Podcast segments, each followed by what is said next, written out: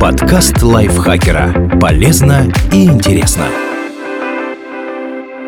Всем привет! Вы слушаете подкаст лайфхакера. Короткие лекции о продуктивности, мотивации, отношениях, здоровье. В общем, обо всем, что делает вашу жизнь легче и проще. Меня зовут Дарья Бакина. Сегодня я расскажу вам о 10 признаках того, что вас принуждают к сексу.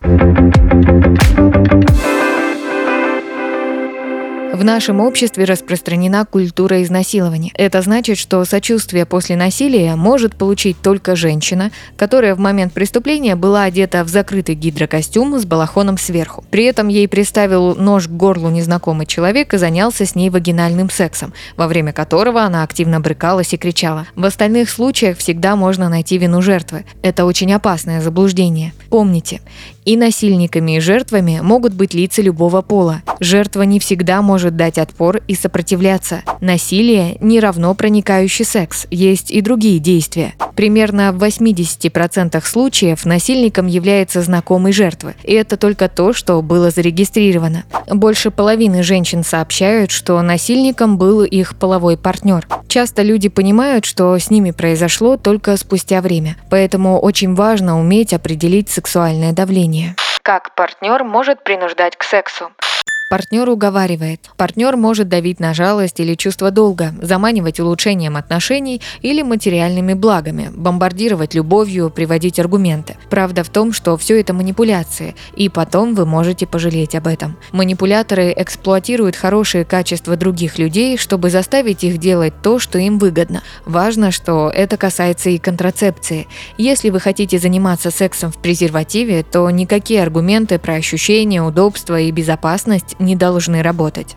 Партнер подвергает газлайтингу, то есть заставляет усомниться в реальности происходящего и адекватном его восприятии. Как будто вы видите ситуацию неправильно, поэтому только партнер понимает, что надо делать. Об этом могут говорить такие фразы «Я знаю, что ты этого хочешь». У всех нормальных людей, которые встречаются так долго, уже был секс. С тобой что-то не так. Я лучше знаю, что тебе нужно. Партнер угрожает. Угрозы физической расправы – это преступление, тут даже обсуждать нечего. Но угрозы могут быть и другими. Например, партнер пытается убедить вас, что если он не получит желаемое, то найдет более сговорчивого любовника. Или откажется от своих обязательств перед вами, пока вы не согласитесь на секс. Это тоже манипуляция и сексуальное принуждение. Партнер обижается. Не редкость, когда сексуальные вкусы у партнеров различаются. Но если вы обвиняете человека в том, что он не хочет делать то, что нравится вам, это принуждение. Никто не должен чувствовать себя плохо из-за того, что он не хочет секса или определенной активности. А обида из-за того, что вы не дали партнеру кончить и теперь ему дискомфортно, это провокация. Не поддавайтесь, если вам говорят что-то типа «если бы ты меня любила, ты бы согласилась». Я что, недостаточно хорошо хороша для тебя? Ты меня не любишь? У меня так давно никого не было. Партнер перемещает вас в место, где проще продавить свои желания. Если заставить человека из безопасной, привычной обстановки перейти в какое-то изолированное место, то им легче будет управлять. Например, если вы договорились поехать в бар, а партнер внезапно везет вас к себе домой. Или предлагает уехать из клуба туда, где будет потише, а потом берет за руку и ведет к машине. Все это первый шаг к физическому принуждению к сексу. Партнер переходит к следующему этапу, не спросив согласия. Казалось бы, это очевидно, но, к сожалению, не для всех. Согласие на поцелуй не значит согласие на петинг. Согласие на петинг не означает согласие на вагинальный секс. А согласие на вагинальный секс не означает согласие на анальный. Это работает не так. Нужно спрашивать мнение партнера перед каждым новым этапом, иначе это тоже принуждение. Партнер продолжает действовать, когда вы уже отказались. Человек имеет право отказаться от секса в любой момент без каких-либо последствий. Если вы попросили остановиться или выразили несогласие, даже когда секс уже начался, а партнер не послушал, то это уже преступление, которое в Уголовном кодексе называется изнасилованием или насильственными действиями сексуального характера.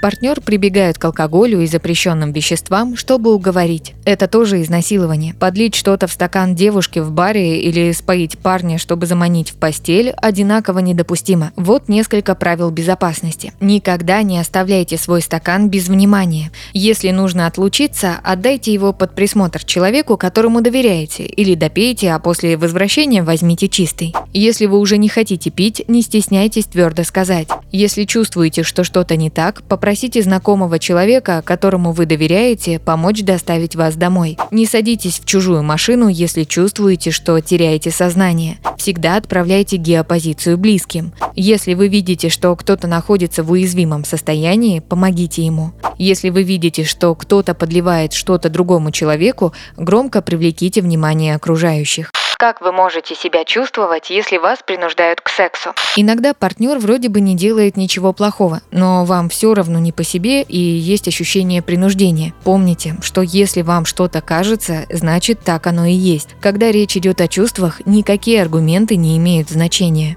Вы даете согласие задним числом. Обычно это происходит так. Во время секса партнер ничего не спрашивает и проявляет инициативу, а вы вроде бы и не сопротивляетесь, но при этом что-то вам не нравится. Уже после секса вы можете снова все проанализировать и решить, ну ладно, ничего такого не было. То есть вы задним числом как бы соглашаетесь, что все было по обоюдному согласию, потому что прервать партнера было неловко или неудобно. Это может привести к тому, что вы станете делать вещи, на которые до этого не соглашались. Всего этого можно избежать, если партнер будет спрашивать согласия, а вы не будете бояться остановить его, когда процесс перестает нравиться. Вы соглашаетесь, потому что считаете, что обязаны. Иногда вы можете соглашаться только из-за того, что считаете, что обязаны. Возможно, партнер просит согласиться на любые свои действия и не давит, а вы все равно чувствуете, что это выбор без выбора. Это может быть связано со стереотипами в обществе. Супружеский долг, женщина должна удовлетворять мужчину, если часто болит голова, то нельзя обвинить партнера в измене и так далее. Пожалуйста, помните, что это не так. Никто не обязан удовлетворять сексуальные потребности другого другого против своей воли. Это все равно насилие над вами, которое сводит человека к одной функции. Вы достойны любви, которая не будет требовать жертв. Что делать, если вас принуждают к сексу? Если это ваш постоянный партнер и вам кажется, что он делает это без злого умысла, нужно поговорить с ним о сексуальных границах. Если после этого разговора он продолжит их нарушать, то, вероятно, стоит подумать о прекращении отношений. И тем более стоит это сделать, если вы уверены в злом умысле. Если вы столкнулись с принуждением со стороны знакомого, родственника или незнакомца, Твердо скажите «нет». Если это не помогает, попытайтесь привлечь внимание и позвать на помощь. В будущем постарайтесь меньше общаться с этим человеком и не оставаться с ним наедине. Если с вами произошло что-то ужасное против вашей воли, обратитесь в полицию. Там не имеют права не принять заявление или уговаривать вас его не подавать. Это нарушение закона. Не стоит замыкаться в себе и молчать. Лучше попросить помощи у психолога и близких людей. И не слушайте обвиняющую жертв чушь. Ни один человек не может спровоцировать своим видом или действиями другого на сексуальное преступление. Как себя вести, чтобы не принуждать партнера? Сначала нужно получить активное согласие. Это значит, что взрослый человек находится в сознании не под действием алкоголя или наркотиков и добровольно выражает словами, что он хочет секса. Согласие дается на каждый вид взаимодействия, а не на все разом, и его можно отозвать в любой момент. Если партнер передумал, нужно сразу остановиться. Согласие не имеет ничего общего с вымученным «да». В нашем обществе много стереотипов, из-за которых разрешение может быть не настоящим. Да, от уголовной ответственности ответственности оно, наверное, спасет, но о взаимном удовольствии речи тут быть и не может. Поэтому нужно уметь отличать искренний ответ от уступки. Лучше остановитесь, если видите такие признаки. Партнер говорит «да», как будто это вопрос или «наверное». Если вы слышите это, сделайте паузу. Возможно, человеку не слишком нравится предложение. Партнер говорит «я не знаю» или «может быть позже». Воспринимайте это как вежливое «нет», а не как предложение попробовать еще раз. Вам говорят «немного» или «ладно, но только немного». Это отражает дискомфорт от происходящего. Партнер избегает зрительного контакта, перестает двигаться, отстраняется или отталкивает вас. Эти действия – способ тела сказать «нет». Всегда лучше остановиться, чем надавить, потому что если все хорошо, партнер подхватит инициативу, а если нет, будет благодарен, что вы все поняли сами.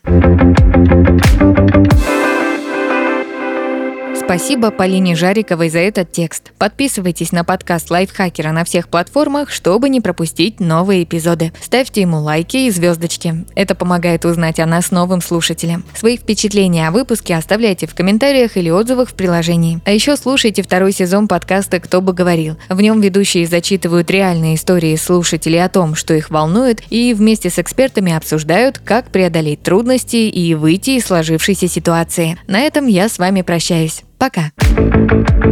Подкаст лайфхакера. Полезно и интересно.